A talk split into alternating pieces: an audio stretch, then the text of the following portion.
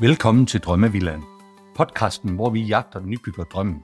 Jeg er din vært Morten, og sammen med min hustru Ellen, håber jeg snart at komme i gang med vores drømmevilla. I denne podcast inviterer vi andre nybyggere, rådgivere og leverandører, ja alle, der har noget på hjertet om byggeri, til at dele deres erfaring. Og i dag har vi besøg af Morten fra MKM Byg, der på LinkedIn kalder sig byggeteknisk ninja. Han er syn- og skønsmand, og har oplevet, når tingene de går rigtig galt.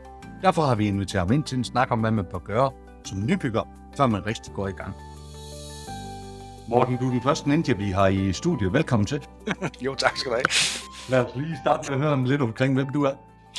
Jamen, øh, jeg hedder Morten Mathiasen, og jeg er det, man jo vel populært sagt er bygherrerådgiver eller byggesagkyndig, som jo er den her upolerede titel af den slags. Men øh, jeg er rådgiver, bygningsingeniør, tømmeruddannet, og øh, ja, laver ikke andet end at have private kunder, som jeg er ude og, rådgive i øh, alle boliglivets aspekter, lige fra køb og salg til skader undervejs, og så selvfølgelig også folk, der får bygget helt nye hus, eller skal bygge nye hus. Ja. Du må jo se nogle af de der ting, som der bliver talt rigtig meget om i Facebook-grupperne, og alle de udfordringer, folk de har. Øh, det må være dem, der lander på dit skrivebord hver dag. Ja, men det, det er det også, og det er en stor del af min forretning er at være øh, syn- og skønsmand, og det er jo, når tingene er gået rigtig i hårdknud mellem parterne. Så jo, det er desværre blevet mit uh, speciale, det er de her sager, der, der går galt. Så ja. jo, der er en stor erfaring inden for det. Ja, og det er jo også det, som vi har, vi har talt om, og vi skal prøve at, prøve at, prøve at tale lidt om i, i den her podcast. Uh, og den her episode i dag, den kommer lidt til at handle om det, det her, hvad, hvor gode råd du egentlig har til, uh, og nogle gode tilgang du har til, hvad, hvad vi kan gøre, før vi egentlig går i gang med at skal bygge. Uh, og vi har sådan fem områder, vi skal prøve at dække af. Øh, så jeg synes jo egentlig, at vi skal prøve at, prøve at hoppe lidt ud i den del af det, på, og egentlig prøve at se, hvordan vi kan, vi kan bruge den gode erfaring, som, øh, som du har. Ja. Øh, og den første ting, som du, som du fortalte mig, inden vi startede op på podcasten her, det var jo egentlig, det aller, aller første, som man bør gøre, det er jo egentlig at søge noget inspiration. Uh, komme ud og se, hvad der sker derude. Uh, hvad, hvad tænker du, når du, når du får at fortælle det? Jamen, der tænker jeg jo, at øh, det lyder jo selvfølgelig banalt, men man har jo forskellige smag inden for ja, for bygninger, der findes jo forskellige typer, hvis man kan sige det sådan. Er du til øh, højt tag, eller er du til fladt tag, er du til pudset væg, er du til mursten, er du til store vinduer eller små vinduer, du ved, alle de her ting. I gamle dage, der kunne man jo, eller igennem tiden har vi jo haft en masse øh, typer af huse, statslånshuset, parcelhuset, fungishuset, etc., etc. Øh, og det kan man jo godt øh, tabe lidt ned i i dag og sige, men hvad er det for et hus, man vil have? Så altså, det, det lyder banalt, men det er jo selvfølgelig helt overordnet, at man skal finde ud af, hvad det er for nogle rammer, man gerne vil have. Og så må man selvfølgelig ellers håbe, at, at både manden og konen kan blive enige om, at uh, det skal være eller anden type hus. Ja. Øh, men, men det er selvfølgelig klart, det, det, er sådan, det er sådan det første at finde ud af, jamen, altså, hvad skal vi have? Og så er der jo inspiration i, uh, jamen, hvad er der ellers, og det går meget på planløsning. Altså folk går jo ekstremt meget op i planløsning fornuftigt nok, fordi det er jo ligesom det, der skal danne rammerne for huset. Men der findes jo tusindvis af muligheder, ikke? Øh, forældreafdelinger, børneafdelinger, stort stue, stort køkken, alrum, etc. etc. Så, så det vigtigste er at gå ud og finde noget inspiration, og det kan være fint nok med Instagram og Pinterest og, og hvad man ellers har, men noget af det, der også er vigtigt, det er at se det i virkeligheden. Mm. Øh, og, og man kan godt finde øh, folk, som jo har fået bygget deres drømmehus, som heller end gerne vil vise det frem. Det kan selvfølgelig være lidt svært at få kontakt til dem, men man reelt skal der jo ikke mere til, at man har kørt forbi et smukt hus øh, nede på nabovejen. Jamen gå ind og ringe på klokken og sig, at hvor er det dog et flot smukt hus, I har. Må vi ikke, må vi ikke se det? Nogle gange kan man få nej, men altså, det er jo så, hvad det er, men de fleste siger altså ja. Øhm, typehusfirmaerne har jo prøvehuse, referencehuse og alt muligt andet, det annoncerer de jo typisk med, øh, hvor man kan se det her. Tag ud og kig på det. Øh, som jeg også sagde indledningsvis, altså når man køber en ny bil, så har man øh, prøvet øh, syv forskellige, og man er ude og køre i den med et par gange og læst meget om den. Det har man ikke rigtig mulighed for med et hus på samme måde. Som altid siger, det, det kunne være fedt, man kunne få lov til at overnatte i et hus og ligesom prøve det på i, over en weekend og sige, ja, det her, men øh, det, men det kan man jo ikke, desværre. Nej. Så, så det er vigtigt at gå ud og søge den her in, in, inspiration. Ja. Er det nogle specielle oplevelser, man skal gå ud og, og søge her? Du, du fortalte mig lidt omkring det her med loftshøjde og noget omkring uh, gangarealer og sådan noget. ting. Uh, er der nogle, ja. noget konkret erfaring, du kan dele ud af her? Jamen det er der, for, for, fordi man kan godt sidde og nørde de her plantegninger, og så kan man sidde og se nogle billeder, og så kan man sidde og sige, wow, det er da et fantastisk køkkenalrum med 5,5 øh, meter til loftet, eller hvad det nu måtte være, store vinduer fra gulv til loft, som er blevet frygtelig moderne. Det, det, det kan også være fint nok, men man skal ud og lige prøve det på egen krop. Man skal lige stå foran de her vinduer, som er 4 meter ene eller andet, og så sige, hmm, er jeg egentlig komfortabel med at gå rundt i sådan et hus? Er man en, en, en lille person på halvanden meter eller alt andet, jamen så, så, så, er det ikke særlig fedt, for at sige det som det er, at have loft kip med, med 6 meter op. Det, det får du da ikke til at føle dig højere af, for at tage et eksempel.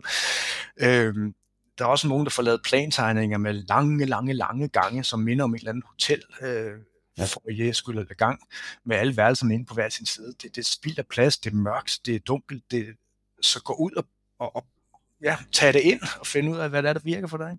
Ja. Der, er, der er jo masser af emner, altså det kan være lige fra udendørsophold til, til størrelse af værelse, til indretning af køkken, ikke mindst. Ja. Det der kæmpe køkkenalrum, jo, som øh, alle de unge vil have, altså, de kan jo også blive for store. Altså, der er simpelthen for langt mellem håndvasken, køleskabet, øh, opvaskemaskinen osv., osv., som bare ikke fungerer.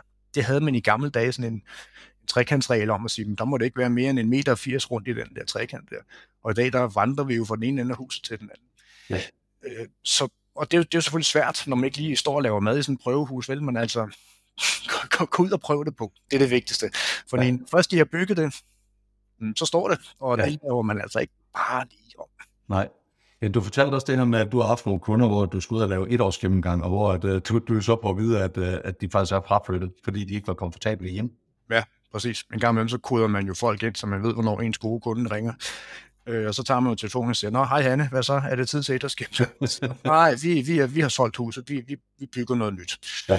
Øh, nu, nu prøver vi en anden, eller nu et eller andet. Ja. Og det, jeg har hørt den før. Altså, nogen siger jo, at øh, det er først, når man har bygget tre hus, at man er sådan helt... Øh, ja. har tækket boksen ind på, hvad det er, man gerne vil have. Ja. Har du egentlig selv bygget et hus øh, til dig konen, eller til dig og familien? Nej, det har jeg desværre ikke. Jeg er lidt mere fan af, af gamle, gamle huse, så, øh, så dem, øh, dem, dem shuffler jeg lidt mere rundt, rundt i. Så jeg har ja. været i et øh, hus fra 1880 og et hus fra 1970'erne og, ja. og imellem. Så, ja. Ja, og du sagde også, at I var lige ved at flytte nu, så jeg tænker ikke, der er nogen overraskelser, der rammer jeres familie, når, at, øh, når Nej, I kommer ind i det nye Man kan desværre aldrig vide sig sikker, men... Uh... Nej, lige præcis. Jo, men jo, jeg, bliver, sådan, ja. jeg bliver da inspireret, når jeg er ude og kigge på de her nye huse og gennemgå dem, så kan man da godt blive fristet med står det og siger, ej, hvor er det rent og fint og lækkert alt sammen, og en varmeregning, der siger ingenting og sådan noget. Så det, det, det er da bestemt det tiltrækkende, absolut. absolut. Ja, okay. Det var den, øh, det var den første ting, øh, det, det første råd, som du, øh, du vil give her, det var det her med den gode inspiration. Øh, den næste, det var noget omkring rådgivning. Få noget rådgivning ind. Ja, og øh, nu er jeg jo selvfølgelig selv rådgiver, men, men, øh, men det bedste, man kan gøre her, det er altså at få en rådgiver ind over. Og på det tidlige stadium, så er det selvfølgelig en arkitekt. Og det skal være en boligarkitekt der findes masser af gode arkitekter, som er hammerne dygtige, men hvis de mere laver børnehaver og lufthavn og alt muligt andet, så er det ikke sådan en, du måske skal bruge til din boligindretning. Så der findes boligarkitekter, som er virkelig, virkelig skarpe til det her. Og der handler det jo som netop om, når man nu har været på sin inspirationstur og lavet sin lille jeg skulle til at sige bucket list, hedder det ikke, men uh, to-do-liste om at sige, det, det synes vi er fedt, det, det synes vi er fedt, og så fortælle det til, til arkitekten, til vedkommende, ja. og så der få god rådgivning. For det kan godt være, som sagt, at man har fundet et eller andet nu siger jeg fed løsning, men arkitekten sidder og siger, ja, det, det ser også rigtig, rigtig pænt ud, men, men det virker ikke i virkeligheden. Der, der er for langt imellem tingene, eller samrummet, samspillet mellem de to rum her kommer ikke til at virke. Og, og det, det er altså vigtigt at få den indretning, fordi som jeg sagde før, når først du har lavet forkert, så er det altså så er det umuligt at lave om ja. i hvert fald dyrt, ikke? Ja. omstændigt, og noget er lidt at lave om. Så, så rådgivning her er rigtig, rigtig vigtigt. Øh, og det er jo igen lige fra plantegning, men også til valg af materialer. Øh, det kan så godt være ned til, til valg af farver på væggen, eller valg af træsorter, eller hvad, hvad for pocket det nu må Men ja. det er vigtigt. Det er meget vigtigt.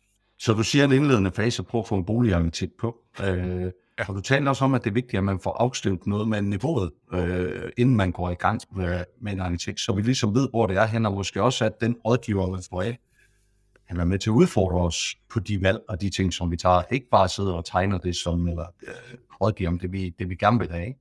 Jo, det er præcis. Det, det der jo er, det er, at det, det er det er dyrt at bygge hus, og alle de her fancy løsninger, man kan finde på Instagram og deslige, de er også dyre. Så der er jo ikke noget værre, at man sidder og bliver smaskhammerende forelsket i en størrelse og en gørelse, men når så prissedlen kommer på, så er det alt, alt for dyrt. Det har jeg set for mange gange, og det, det, det vender faktisk hele processen til at blive utrolig negativ. Ja. At man sad her og troede, at man kunne få øh, øh, pool og alt muligt andet, eller hvad ved jeg, og når der så kommer en prisseddel på, så har man kun råd til det halve. Fordi det, man så kommer ind i den proces der, det er, at man skal sidde og pille, nu siger jeg, alle de sjove ting ud.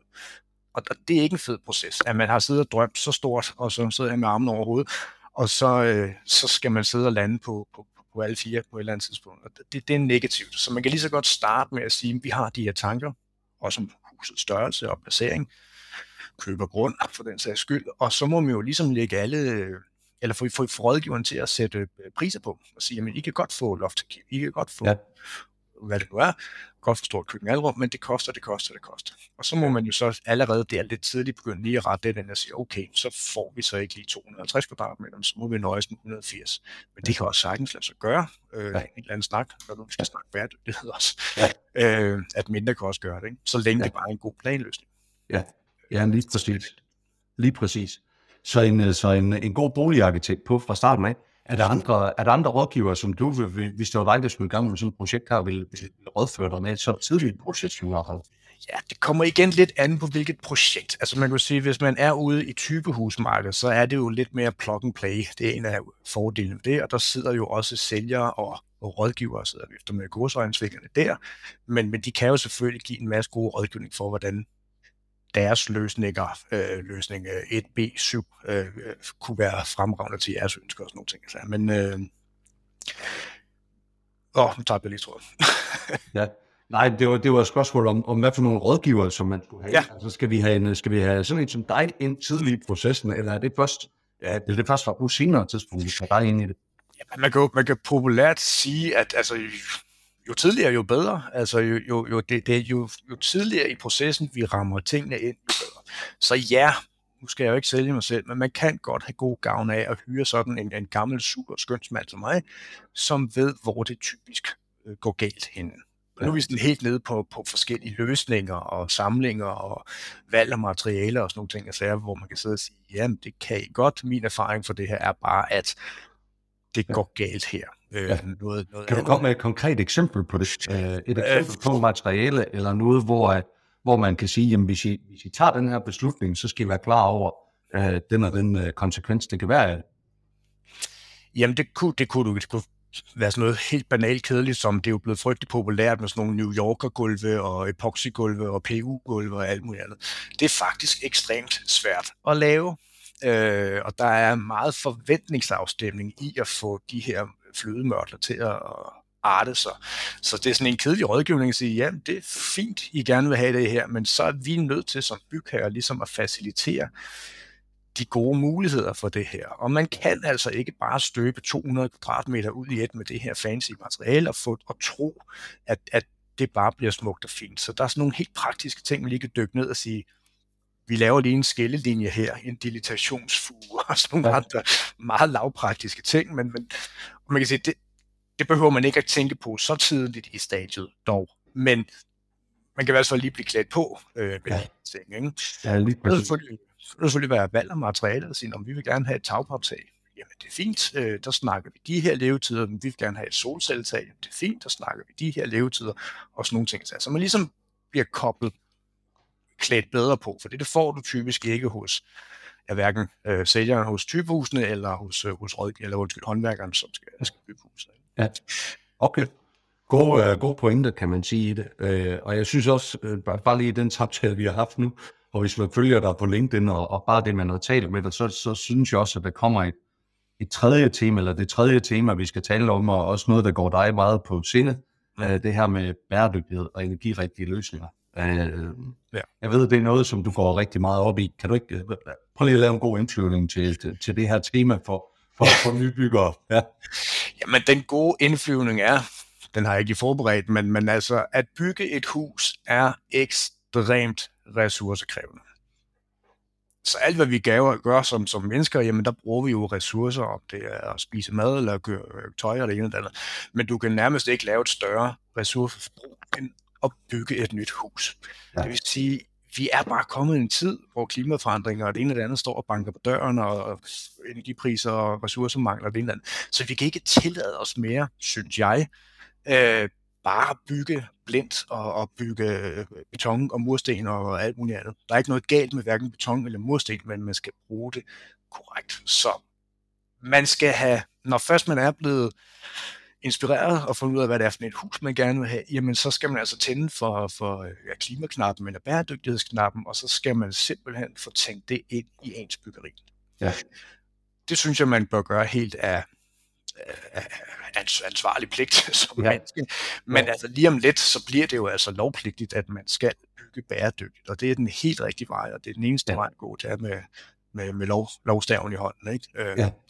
så, så allerede for næste år, der skal man jo have lavet de her beregninger om, hvor bæredygtigt ens hus er, det går så meget på CO2-udledninger. Ja. Øh, og så kan jeg ikke huske tallet, men jeg tror, det er for 2025 eller 26, så bliver det jo lovkrav, at mindre hus under 1000 kvadratmeter også skal øh, det er jo op til nogle krav, ligesom man i dag skal op til et energikrav.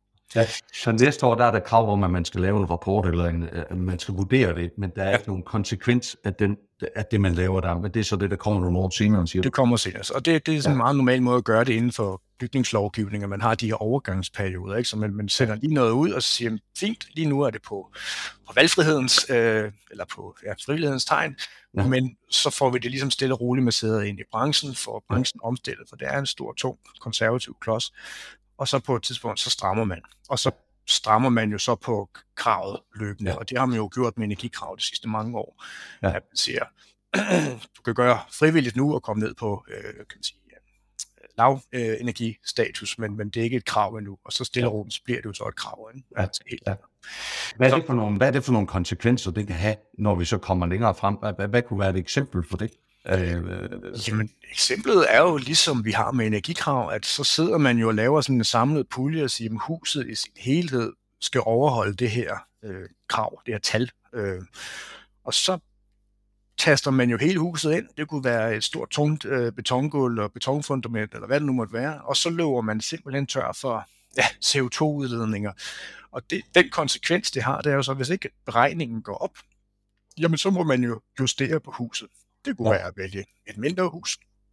Det kunne være at vælge nogle andre materialer, som er mere bæredygtige, udleder mindre CO2. Ja. Sådan nogle ting, så. Ja. Øhm, så, så der er mange parametre at skyde, uh, skyde på. Det kunne også være på varmekilden, det kunne være på bedre vinduer, det kunne være på øh, bæredygtigt øh, certificeret træ eller ja. Og der... Konsekvensen af det her, det er vel også, at byggeriet det så bliver dyrere. Vil det det, eller er det en forkert ligning? Altså? det gør det jo, det gør det jo nok, men, men ikke, ikke nødvendigvis meget. Altså, beton er dyrt, øh, også at købe, og det udleder jo meget CO2. Altså, så ved at lave, nu siger jeg, mere lette konstruktioner, altså man kunne lave terrændæk uden beton, man kan lave fundamenter i dag uden beton, hvor man sætter nogle skruepæle og sådan nogle ting. Altså, det er jo sådan nogle løsninger, vi kommer til at se mere. Ja. Øh, så det behøver ikke nødvendigvis at være dyre. Det, det bare en anden regning, hvis man kan sige sådan. Men, men, men jo, altså, jeg, jeg tror da også, det kommer til at være lidt dyre. Øh, så kan jeg være lidt kæk og sige, ja, og det er også helt fint, ja. at, at, at, at det er dyrt at, at, at lave så stort et, et ressourceforbrug. Ja. Det må gerne være dyrt, det må gerne koste ja. lidt, så man netop lige uh, tænker, hmm, har vi nu også brug for 250 kvadratmeter til en familie på fire? Ja. Kun, kunne vi nøjes med have 200 eller ja. 80 eller et eller andet? Ja. Jamen, der bygger vi generelt for stort. Nu er det ja. selvfølgelig en personlig mening, men, men hvad, hvad, hvad er din holdning? Bygger vi for stort? Ja, jamen det, det gør vi. Altså uden tvivl. Altså det, det nemmeste sted at spare, jamen det er jo at gå lidt ned på kvadratmeter. Og det er jo ikke fordi, vi skal tilbage til 70 kvadratmeter eller et eller andet. Jeg har selv boet et hus på 300 kvadratmeter. Er du klar over, hvor meget der er, der skal gøres rent altså, og, og vedligeholdes? Prøv at høre, jeg bor på 150 nu i et øh, 70 hus det er rigtig fint. Jo, vi kunne da godt bruge nogle større værelser og sådan nogle ting at sige. Så det er da godt, at man skal have 180 eller et eller andet. Ja. Men det har man jo ikke øh, reelt behov for. Altså, det, det er det nemmeste sted at spare. Det er jo ligesom alt muligt andet at sige, altså løfte foden fra speederen, øh, spis lidt mindre kød og jakke det, jakke det. Ja. det, det, det, det, det, det er der det nemmeste at sætte ind. Det skal jo Ja. også varmes op, øh, Ja. de 250 kvadratmeter eller et eller andet bagefter. Ja, lige Ja. præcis. Lige præcis. Der findes jo statistikker, jeg har dem ikke, men vi er jo både fra, øh, nu siger jeg 20 kvadratmeter per person til 80 eller eller andet ikke, over de sidste mange år. Øh, Ja. Lige præcis. Lige præcis. Øhm, det her med, øh, det, det her med, øh, med bæredygtighed, det, det, nu siger du det her med, at der kan komme nogle nye typer af fundamenter. Der er jo også noget omkring varmepumper og solceller, al mulig teknologi ved her. Der er nogle nye krav omkring bæredygtighed. Det må vel også betyde, at vi må forvente, at der kommer en masse nye løsninger på, hvordan man kan løse det her. Fordi dem, der laver, altså leverandørerne af de forskellige ting, jamen, de vil jo være interesseret i at lave så lille et aftryk i den her rapport eller certificering. øh, Så, så, så er det rigtigt set? Øh, kan vi forvente, at der kommer øh, en masse nye ting, som egentlig skal forholde os til en masse nye produkter og løsninger og tilgang til det? Men, men det vil vi jo øh, få, og det, det, er jo, kan man sige, det er jo den gode udvikling, at man siger, jamen, altså, man kan starte banalt at sige, men de, de produkter, bygningsmaterialer, som for nuværende udleder øh, meget CO2 ved at bruge meget energi på at lave det, jamen de ændrer jo på deres øh, produktion, så den bliver mere bæredygtig, mere grøn, man sparer på energien og sådan noget. Så det gør jo deres CO2-aftryk også falder ned. Ja. Men jo, forhåbentlig da, vil det da, vil det da presse, øh, skubbe branchen over i et mere bæredygtige grøft, hvor man vælger- mere øh, træ og mere, nu siger jeg jo simpelthen så biogene materialer, Øh, vi, er jo, vi er jo helt herude, øh, ja. og halm og hamp og alt muligt andet som isolering og sådan nogle ting. Altså. Det, det er på vej ind, og, og der er jo mange, der sidder og tænker, åh nej, nu bliver det en eller anden hippie-studie, og man skal bruge øh, med græs på taget og sådan noget. Altså, det, det er det jo overhovedet ikke. Mange af de her produkter er jo ved at komme ind i noget kommer- kommersiel øh, produktion, som jo så kan sammenlignes med andre store aktører på markedet. Altså, så, så, så forhåbentlig øh, vil den her øh, forandring jo drive en masse gode bæredygtige løsninger. Ja. Og så skal man, der jo hele underskov af greenwashing og alt muligt andet, men selvfølgelig, de Ja. skal, Ja, fordi det er jo den næste ting, og det er jo, det er jo ekstremt svært at gennemskue som almindelig forbruger Ja. ja. på, hvad det ene, der, hvad muligheder der er her. Øh, hvordan skal man navigere i det? Hvad, hvad, er, den gode, hvad er den gode løsning her? Ja, det, det, er jo, det er jo en rådgiver igen, som, som han eller hun taler om. Øh, og og det, det, der bliver det gode nu, det er, at vi får sådan lidt tal på det. Ja. Altså, at der skal laves en beregning på det, ligesom man har lavet en energiberegning i, Ja. i mange år. Ikke? Øhm, og der, det, det vil drive det. Øh, Ja. men, men altså igen, før det overhovedet bliver øh, tvangsindlagt, hvis man kan sige sådan, så bør man altså tvinge sig selv ned i den der tænketank og lige sige, vi, vi er nødt til at bygge grønt. Jeg siger ikke, vi skal have, som sagt, økologiske hus, som man kaldte det før, man kaldte det bæredygtigt byggeri. Ja. Øh, men lige tænke en tanke og sige, at selvfølgelig skal vi da have en, øh, en, en, øh, energikilde, som er på vedvarende energi. Selvfølgelig skal vi da have masser af isolering, så huset holder varmen. Og så skal vi jo øvrigt spare på de, de tunge materialer, hvis man kan sige det sådan. Ja. Ja, lige præcis. Og, og så er der hele emnet omkring varmekilder og sådan noget, varmepumpe, fjernvarme Ja. og, og så videre. Ja. Så der er, der er masser af skruer, øh, knapper at skrue på. Ja, altså en af de ting, ældre er, vi har talt om, det, det, det er jo, eller, vi er jo egentlig sådan teknologiinteresserede, og, og, og kan godt også lide de nye løsninger, og finder, har fundet det her med, at man eksempelvis skal genbruge vand i en froser, øh, ja. og finde nogle systemer til det. Mm. Øh, og det synes vi bare, det er en meget god øh, løsning, også fordi vi begge to godt kan passe lide at, at tage nogle lange bade. Øh, men, men jeg synes også, der er en risiko i at vælge sådan nogle innovative løsninger, fordi jeg ved jo ikke rigtig nødvendigvis, om de er, om de er hvad kan sige, holdbare på den lange bane. Nej. Eller det her, det er greenwashing, eller det her, det er... Ja. Der er nogle overvejelser. Det kan vi ikke gennemskue sådan noget. Nej, og det kan jeg godt forstå, og det, der, der har jeg ikke lige noget super opmuntrende at sige til det, fordi det kan branchen jo generelt ikke. Nej. Og der er en grund til, at byggeri er så konservativt, som det er. Det er, fordi vi igennem tiderne har fået nogle ordentlige rap over nallerne. Asbesttag, gule teglsten, øh, MGO-plader øh, som det seneste. Øh, altså, der, vi har sådan en række af, af nye materialer, eller materialer bare generelt, som kom på markedet, som så viste sig ikke at være super gode. Og Ja. det, det er et kæmpe problem. Ja. Kort historie, vi, jeg har lavet en podcast i det Ingeniørernes Foreningens selskab, der hedder Bygningsfysik, hvor vi har interviewet øh, fem gamle øh, bygningsfysikere, og stort set alle sammen afslutter hele seancen med deres sidste gode råd, inden de går på pension, og sige, pas nu på med nye materialer, som er uafprøvet. Så det er et kæmpe problem. Det, det, det er det. Øh, og det er jo selvfølgelig her, der er behov for øh, test og validering og alt muligt andet. Og sådan noget. Men lige præcis den der med bruse, nichen med, med, med genbrug af, af vandet og alt det her. Det er jo super smart, og det er jo super fedt, og alt det her, og de helt rigtige tanker, det er den vej, vi skal. Ja. Hvad nu, hvis det går i stykker? Ja, lige præcis. Jesus, mand, så er det jo altså ikke bare lige at skifte blandingsbatteri, vel? Altså, Nej. så er det hele Ja. herligheden, der skal måske brydes op, og det ene og det andet, og bevares, der er teknikskakter bagpå, så man kan Ja. komme til skidtet og sådan noget. Ja. Men det er selvfølgelig et problem.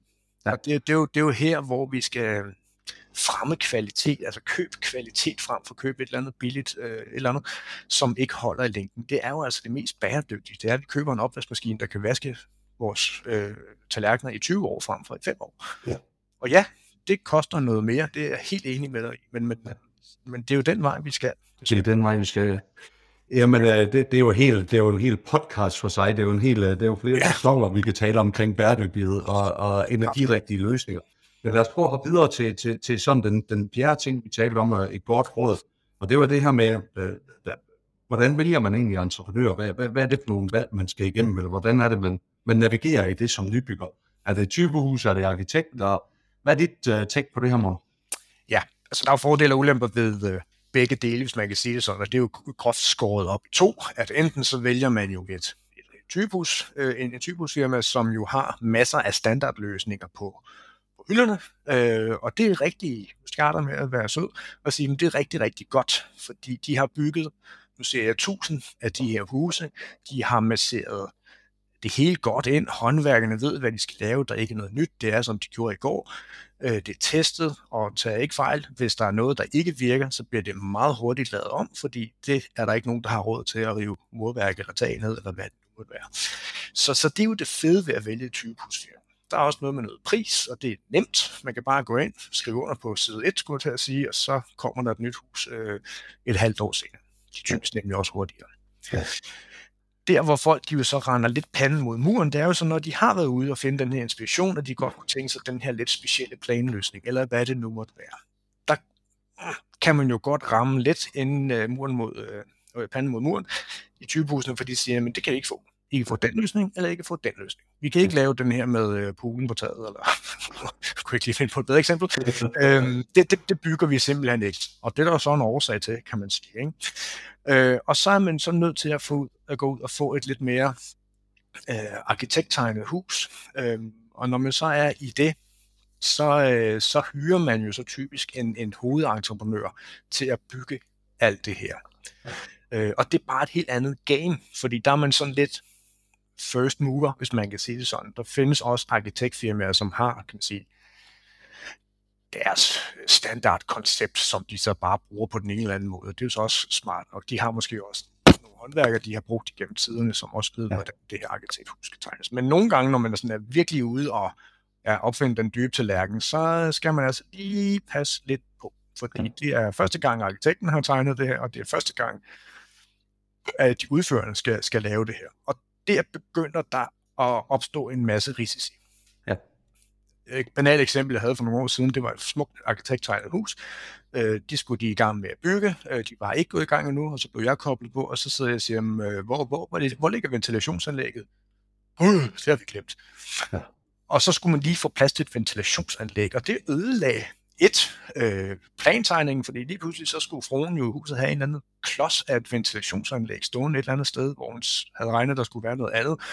Øh, facaderne blev ødelagt, fordi nu skulle vi lige pludselig have rør ind og ud, og udblæsning og indsugning og sådan noget. Altså, øh, det er bare rigtig træls at blæse noget undervejs. Ikke? Men, men sådan er det, øh, og det er jo her, hvor projektgrænsning øh, virkelig kan gøre en forskel. Apropos Ja. ja. at hyre en rådgiver ind på et, et, et tidligt tidspunkt.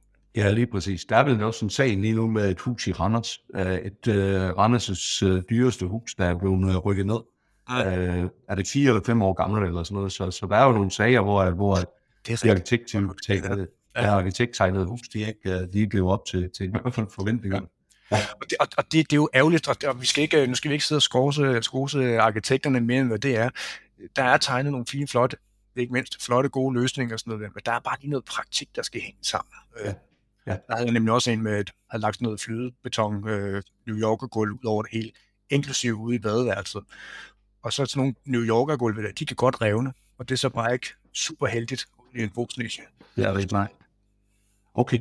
Så du sagde, du sagde faktisk, at ja, typehus hovedentreprise, der, der findes vel egentlig også vejen og så lave nogle fagenterpriser på det. Øh, hvis man er ny nybygger i det, vil du på den vej?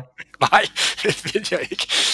Det vil jeg aldrig nogensinde anbefale. Og det er fordi, at det er simpelthen en, øh, en, en der, der er en kæmpe, kæmpe risiko for dig som bygherre, fordi der er nogen, der skal styre alle de her fagentrepriser. Du skal ud og lave syv kontrakter. En med en tømmer, en med en murer, en med en betonmand, en med en elektriker, en med... Øh, og alle, hele den her koordinering mellem alle de her fag her, det kan næsten kun gå galt. Og det går galt. Men når du har en hovedentreprenør, så er det lidt populært sagt hans hovedpine, og han er i gamet til at lave det her. Ja. Jeg har så mange kunder, eller har haft så mange kunder, som siger, jamen jeg er projektleder uddannet, så jeg kan vel nok styre sådan et byggeprojekt. Mm. Ja, held og lykke med det. Øh, du kender ikke byggebranchen, og det der, det går galt. Okay. Og udover det kan gå galt og gøre, at huset bliver forsinket det ene eller andet, så kan det også blive dyrt. Ja. Fordi står der nu en eller anden entreprenør, fagentreprenør, klar med syv mand til at brage på med whatever, lad os bare sige mursten, og så er man ikke klar til at sætte mursten på. Så ryger regningen altså videre til dig, at der står syv mand her og brænder en dag af, fordi nu kan du ikke komme videre, fordi elektrikerne ikke var færdige, fordi ham har du ikke fået ringet til, eller hvad ved jeg. Ja. Åh, oh, lad være. Ved du hvad, det, det, den, den lyder oprigtigt, det, det gode råd. ja, det, det, går ikke, det går ikke galt hver gang, det går galt hver eneste gang. Ja, lige præcis. Lige præcis. Det, det sidste, vi, det sidste, og den femte ting, som, som, som vi så taler om, det, det var jo det her med aftalens indgåelse, og hvornår man så skal i gang med det. Der havde du også nogle overvejelser om, eller nogle råd til, hvad man skulle gøre der, ikke? Ja, kommer til at sige det igen rådgiver, ja. og her der er rådgiveren jo så en advokat, og ja. en advokat, som har god forstand og indsigt i entrepriseretslige øh, sager. Det er ikke alle, der har det, øh, så det, det er lidt vigtigt. Men øh, det er jo sådan lidt kedeligt, men altså som man siger, når man skal til at bygge et hus, så er vi jo alle sammen gode venner, og det er rigtig fint. Øh, og det er der, hvor man sætter sig ned og får ting ned på skrift. Og det er jo så en kontrakt. Der ser alt for mange bygge, ikke nye hus, men, men øh, andre større ombygninger, på fire stykker tilbudspapir for en lokal håndværker, og så går man bare i gang. Ja. Der skal laves en kontrakt. Ja. Øh, og det giver lidt sig selv, når man bygger et helt hus til flere millioner. Men, men der er jo så rigtig mange aspekter i en kontrakt, og hvad den skal indeholde. Det kan vi tage en, et helt afsnit om på et andet tidspunkt. Men, men helt banalt er det jo, at, at det er selvfølgelig til fast pris. Det er til fast tid. Øh, og herunder er der en masse ting omkring dagbøder, øh, garantistillelser, sikkerhedsstillelser, altså en økonomisk sikkerhedsstillelse. Mm. Det er ikke noget, man bruger så meget inden for typehusfirmaer, fordi der betaler man først den fulde sum, mere eller mindre, ja. når man får nøglen og flytter ind. Og det er utroligt øh, rart og sikkert, at man nærmest har 4 millioner ude at svømme, og man betaler ikke en krone af det, før man faktisk får nøglen og får det endelige produkt. Det gør du ikke, hvis du hyrer en en øh, hovedentreprenør, så vil han typisk meget gerne have nogle ratebetalinger undervejs, og det er også rigtig, rigtig fint. Dem skal der være styr på. Jeg ser alt for mange, som lige siger, vi skal lige have 20% upfront, før ja. vi overhovedet går i gang. Og det klart, det gør man ikke. Man går heller ikke ned på McDonald's, så ligger man, uh, skulle til at sige 200 kroner, før man får maden. Det gør man så ikke nok. Men, ja. men princippet, ja. princippet om det, uh, det, det gør man ikke, fordi det er rigtig, rigtig mange penge, vi har ude at svømme her. Ja. Uh, ja. Og der er vel også en risiko lige nu, man kan sige, at, at det er vel ikke gode tider, sådan så byggeriet kigger ind i lige nu. Øh, der er vel også risiko for, at byggefirma, man hyrer ind, eller hovedentreprenør, man hyrer ind, ikke eksisterer i morgen. Øh, Præcis. Og, og, og det skal man selvfølgelig have dækket af, men det er jo så i kontrakten, det skal dækkes af. Det, det er nemlig lige præcis det, men man sikrer sig med de rette retebetalinger. Altså at man aldrig har betalt forud, at man ja. lige har lagt øh, 200, 300, 500.000, og dagen efter går huset konkurs, og så ja. de her 200, 300, 500.000, man skulle have mursten for, de blev aldrig leveret. Ja. Og det kan være svært at hente dem tilbage i et, et, et, et, et virksomhed med konkurs og minus på alle bøger. Og sådan Ja, ja lige præcis. Øh, og det er nemlig rigtigt, fordi det ser vi lidt nu. Vi håber ikke, det går så galt, men, men det siger krystalkuglen, at, at der kommer til at være flere konkurser og sådan noget. Så det er jo, ja. Men der ligger også noget rådgivning i det at vælge det rigtige firma. Altså man, man, man, man hyrer altså ikke et uh, enmandsfirma eller et andet som, som hovedentreprenør, øh, som, som har rigtig store penge så, så, så kan det altså gå galt. Der skal man op i et lidt større firma, som er lidt vel konsolideret, og måske har lidt flere år på banen. Ja. Ja. Og så lige den der økonomiske sikkerhed, den, den øh, som sagt, den bruger man ikke inden for husfirmaer, men det bør man bruge, når man vælger en hovedentreprenør. Og det handler jo om, det, alt det her, det står jo i det, der hedder AB-reglerne, om man så vælger AB92 eller AB-forbruger, ja. eller den helt nye og bedre AB18. Øhm, men det handler om, at man simpelthen for, der bliver stillet en økonomisk garanti for entreprenøren. Ja. At de simpelthen har penge stående, som er øremærket dit byggeri. Øh, og det har været øh, kutumen i mange år, at mens byggeriet undervejs, jamen så har man 15% stående i en bankgaranti eller et eller andet. Så det vil sige, skulle de gå konkurs undervejs, og havde man betalt helt op til, til kanten, måske lidt ja. mere, så er der en garanti, man kan trække på og sige, hey, vi har lige de her fejl og mangler eller behov for udbedring. Ja. Så kan man trække på en garantistillelse. Ja. Og den garantistillelse, den kører så faktisk frem til fem års gennemgang. Så det okay. vil man har afleveret huset, så bliver det skrevet ned til 10% af entreprisesummen. Ja. Og så kører den frem til øh, ja, til, til et år, og så ja. holder man et års gennemgang og får udbedret små ting. Og skulle ja. man som sagt miste entreprenøren undervejs der, så har man en garanti, man kan trække på, ja.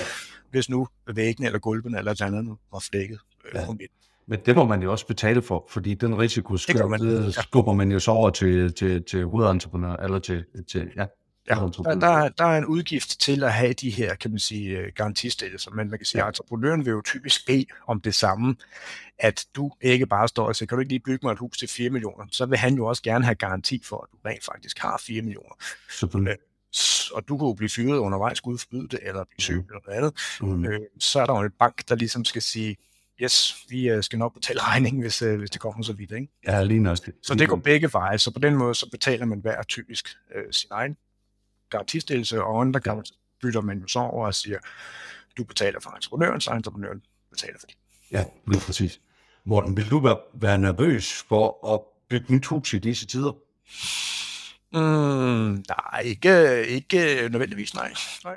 Altså, nej. Hvis, man, hvis man har øh, styr på aftaleforhold, hvis man har styr på kontrakten, øh, og har valgt et firma, som er velsolideret og ja så ser jeg ikke nogen øh, bekymringer i det. Nej. Øh, der er jo meget op i luften her med, med stigende priser og det ene og det andet. Ja. Jeg skal ikke sidde og forudse, at vi har set det værste. Det kan godt blive værre med de stigende energipriser, der er nu. Øhm, så det, det er måske sådan det, det, den største bekymring, at, at, at den pris, man sådan går i banken med at sige, nu bygger vi det her fine hus her, øh, og det koster whatever, om, om den holder hele vejen igennem. Så ja. man kan sige, man skal i hvert fald have en buffer i ens budget. Ja. Man skal kunne tåle, at det bliver dyrere. Ja, ja lige Hvor meget det så er, det ved jeg ikke. Men det vigtigste er jo bare, at øh, man ikke går for hus og hjem eller et eller andet, fordi at, at nu bliver det altså lige 10% dyrere.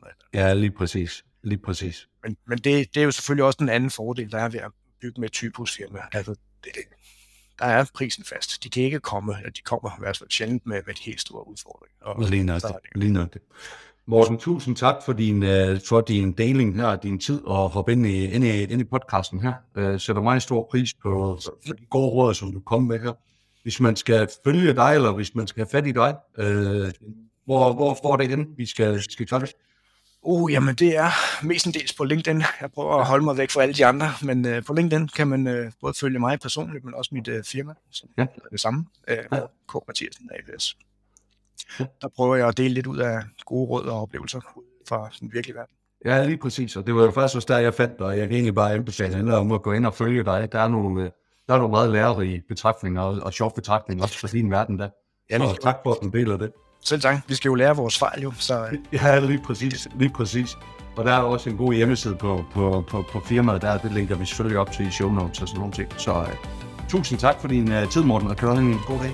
Ja, lige med. Lige med. Hej. Hej. Tak fordi du lyttede med på denne episode af Drømmevillagen. Følg os på Instagram, hvor vi poster billeder og videoer fra vores gæster og fra vores samtaler. Og har du noget, som du vil dele, så ræk endelig ud til os. Det gælder både, hvis du er nybygger, rådgiver eller leverandør så kan vi alle blive klogere og forhåbentlig få vores drømme til at blive til virkelighed.